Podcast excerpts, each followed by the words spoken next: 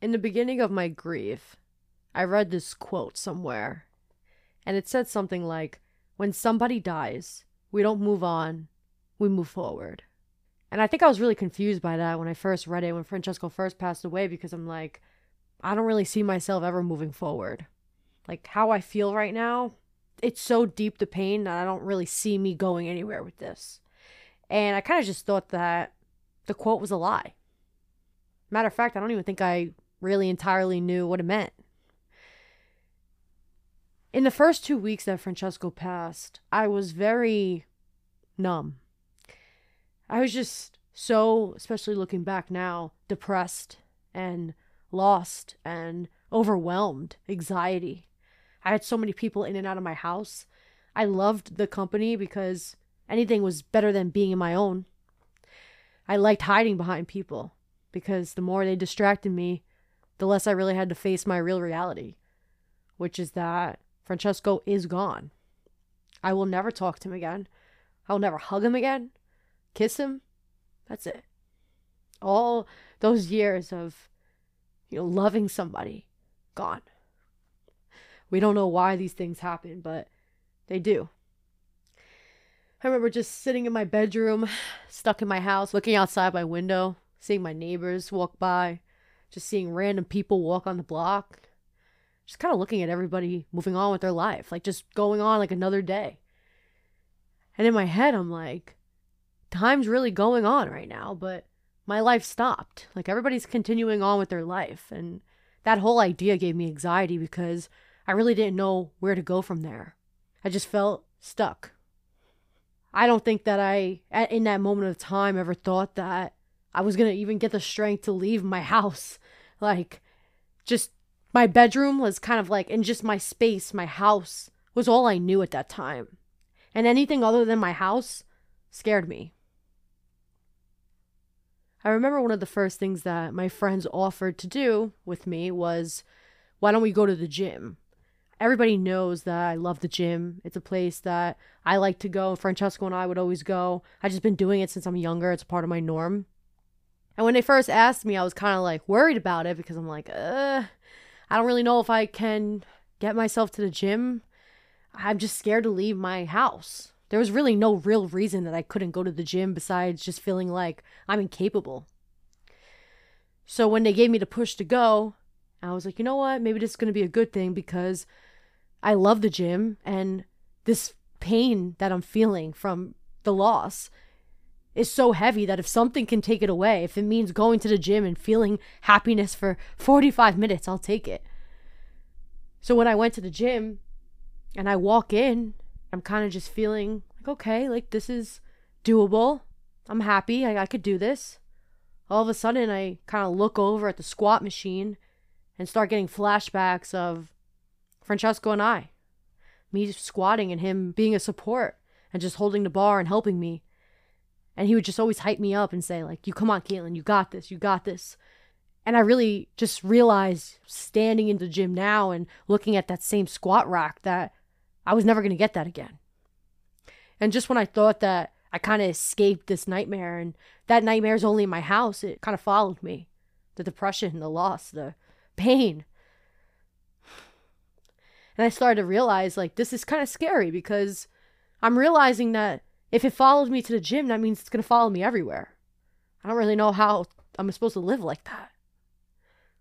Maybe I'll never be okay again. But I was like, you know what? Let me try to kind of continue with my workout and let me just push through this. So now I have people coming up to me. They want to give their condolences, and I really respected that. And when they would talk to me, they would speak so gentle. And I thought it was really nice because I'm like, I guess, you know, they knew that I was delicate and sensitive, and I really appreciated their approach. But when they would walk away from talking to me and go back to work out with their friends, I noticed they had like this really happy, uplifting energy that I didn't get from them. And it's because like when they come up to me, they think sad.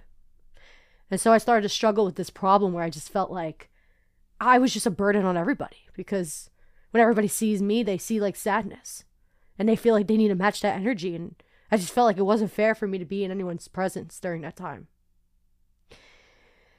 And that was a very lonely feeling. But the long story short was that the gym just wasn't my escape at first like I was hoping. So I kind of got discouraged. I was like, I don't know if I really want to go to the gym. And I kind of got stuck in my house again. My mom said to me, she's like, look, like you gotta, you gotta go out and try. Go out with your friends. Go to dinner. She was like, I don't want you to stop your life. That was always like the one thing, like, don't stop your life. Just keep pushing, keep going. Okay, I'll try. So what do I do? I pick up, I get dressed, and I meet my friends for dinner. My friends are so, so supportive. Everybody really was. But it's just, it's one of those things that nobody really can help you out of. So I get there, I'm in this restaurant, and I'm like, I really don't want to show sadness. I don't want to go to this dinner and bring everybody this energy. Like, I want them to think I'm okay, and I just want to be okay. Like, if I force myself to say I'm okay, I'll be okay. And right when I thought I was doing good and I was able to kind of hold my own, I was like, you know what, excuse me, guys, I gotta use the bathroom really quick. Go to the bathroom. I just start hysterical crying. And I know I could have asked one of my girlfriends, all of them, if I said, hey guys, I, I just need to cry. Can you call me to the bathroom? I know they would come. They're my people, but I didn't want to show them that. They were all laughing, having fun, having drinks. Like, I gotta stop everybody to take me to the bathroom so I could cry. Just felt like everywhere I was going, like, instead of being like a good thing, I was just like this burden. And it hurt me. I didn't really know how to push forward. And again, like, I go to this restaurant. I'm thinking I'm to find that escape. And the depression came there too.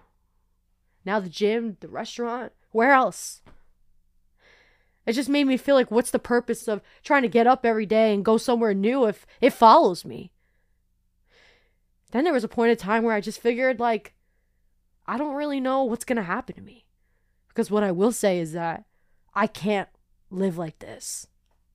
Even when I would go out and try again, people would come up to me and say, you know, you're so strong. I can't imagine being you. I can't imagine going through what you've been through.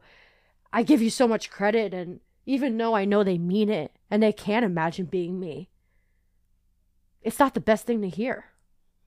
It's like, I know you can't imagine being me. I can't even imagine being me.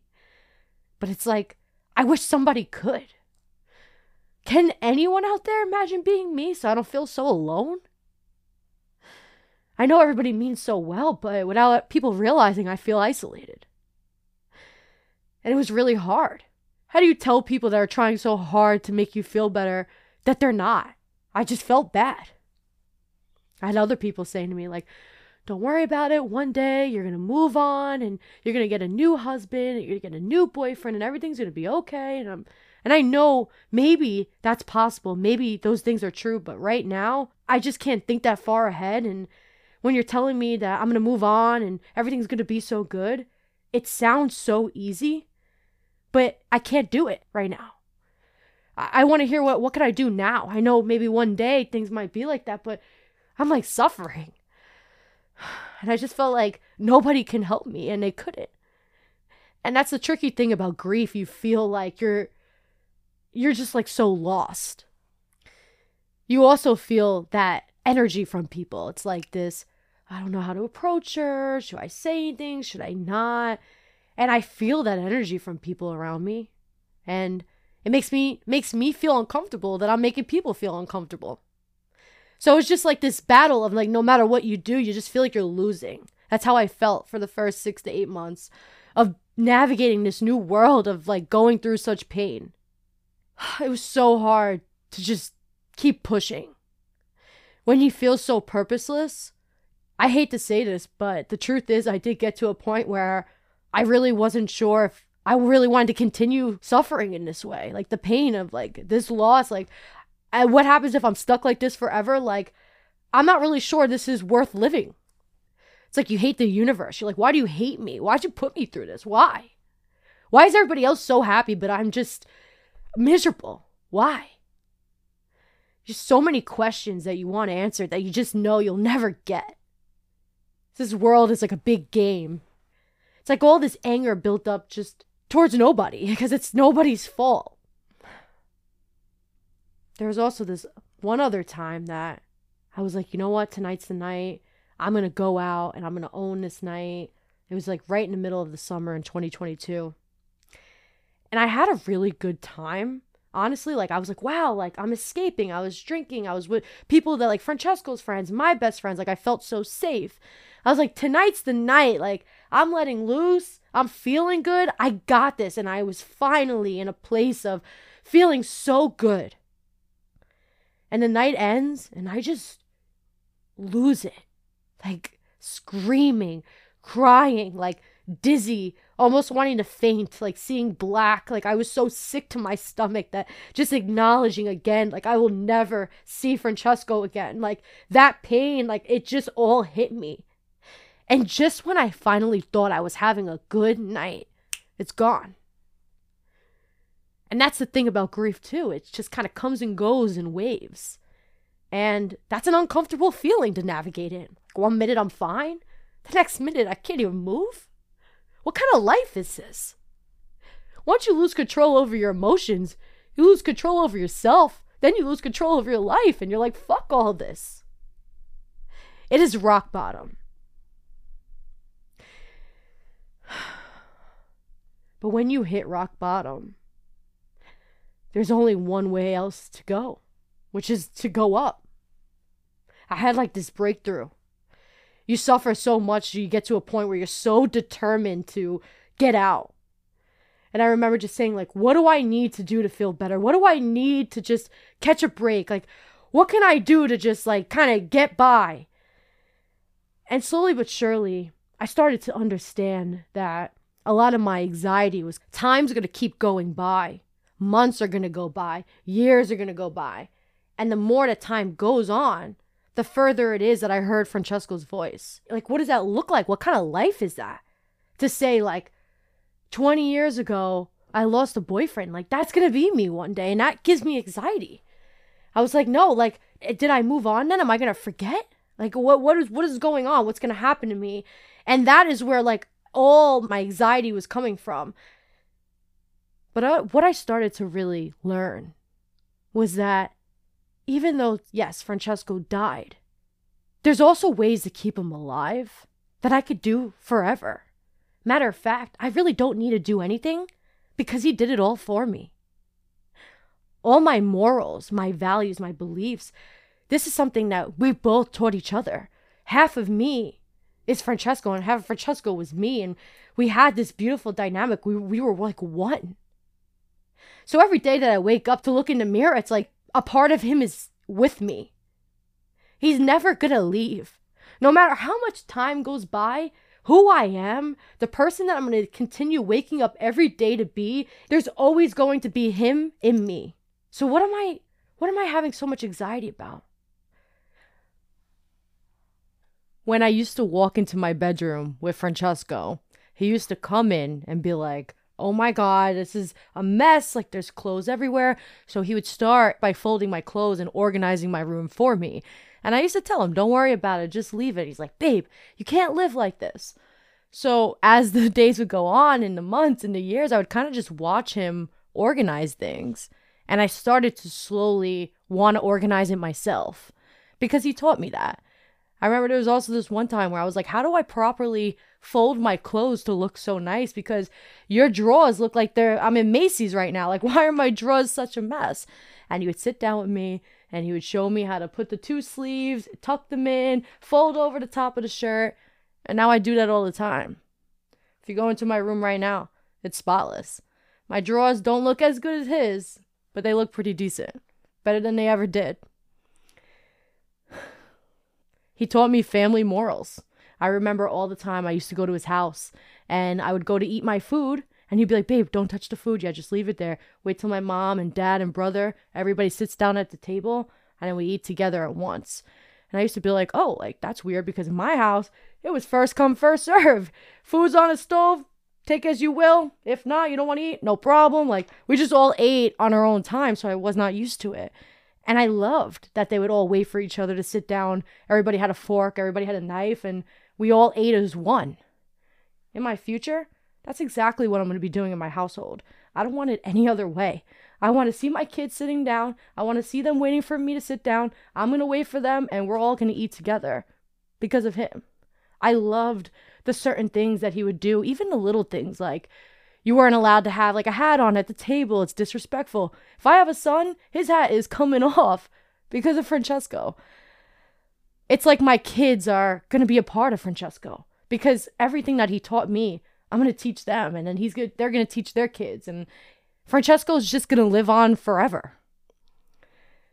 In the gym, I remember, like I said in the beginning, I walked into the gym and I was getting these flashbacks of me on the squat machine and just thinking about him hyping me up. Now I go to the gym, everything that he taught me, I'm like my own personal trainer. People come up to me and they're like, hey, can you help teach me this? And it's all because of Francesco. He taught me everything that I ever needed to know in the gym. And all those times that he was hyping me up, come on, babe, give me five more squats. Now I hype myself up. Come on, Kaylin, you got this. Just taught me how to be more confident. He taught me how to look in the mirror and love myself. He used to tell me all the time, babe, you need to do a better job of loving yourself. You're so beautiful. Why do you talk so bad about yourself?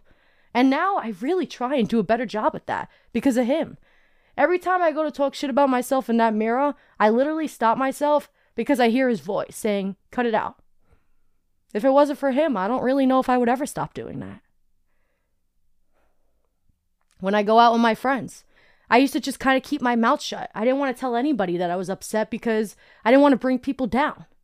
But now I'm like, you know what? Like, I want to tell my story. I want my friends to know where I'm at. I want to be more open because now I'm like creating this barrier and I don't want to live like this.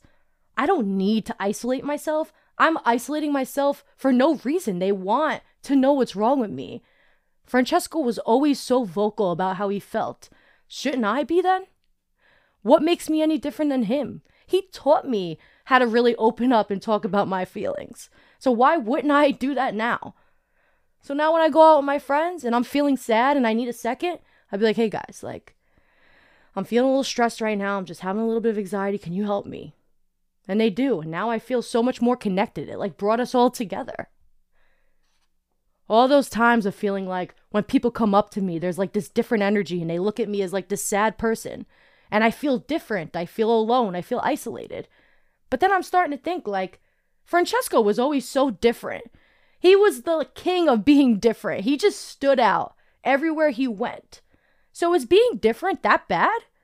Because he was different and he was crushing it. What's wrong with being different? It made me powerful. It made me who I am today. It made me see the world so differently.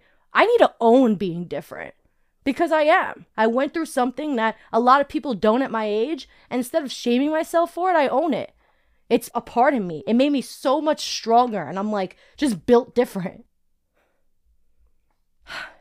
Francesco just taught me to not take life so serious. So now when I'm working and I'm making a TikTok and whatever it is that I'm doing in my career and things aren't going right, instead of just being like a workaholic and just stressing about it and I need to get it done right now and I just hours and hours and hours of just not getting my head out of the paper trying to write. Francesco would be like, "Come on, like take a break. Enough is enough." Now, when I get stressed, I take a break. You know what? It's not working out right now. Maybe I'll just go to the gym and then I'll try again later. I don't need to stress myself out about this. He just taught me not to take life so serious then in the day, like, I'm going to work my whole life just for what? I want to enjoy my life. He was the best at enjoying his life. He loved to just, babe, let's just go for a late night drive, me and you, for no reason. We had nowhere to go. He just wanted to have fun. Every time I'd be like, I feel like I didn't do enough today. And, and he would just be like, babe, like, you don't always need to have like a super duper productive day. You could take a day where maybe you do like one or two things and then go sit by the sunset. Go literally just ride a bike. Like, just get your head out of the game all the time. Look in front of you. Put your phone down. Just be in the moment. And now, again, whenever I go to stress something or I'm just feeling tense, I'm like, you know what? I'm going to take a break and maybe I will go watch the sunset, you know, just to say and just chill. Watching him suffer the way that he did going from somebody that was so healthy and so energetic and watching him kind of deteriorate from the cancer really put life into perspective for me. Just showed me that life is short. And because it's short, you got to make the best out of it. And, you know, if it wasn't for him, I don't think I would have valued life the way that I do now. So when they say that you need to move on, because that was the advice that I was getting through my whole grief journey until to this day, sometimes people are like, you got it, you're going to move on, just move on. And I always thought something was wrong with me because I'm like, I can't move on. And it's because people aren't giving us the proper advice. I finally understood what the quote meant when it says, you don't move on, you move forward. Because we can't move on from somebody that made us who we are.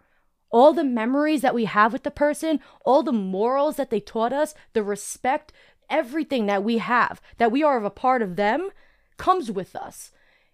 We don't move on from somebody that built us, that changed our life. We move forward because we have to, unfortunately. Life goes on. We don't have a choice. But we move forward with them a part of us forever.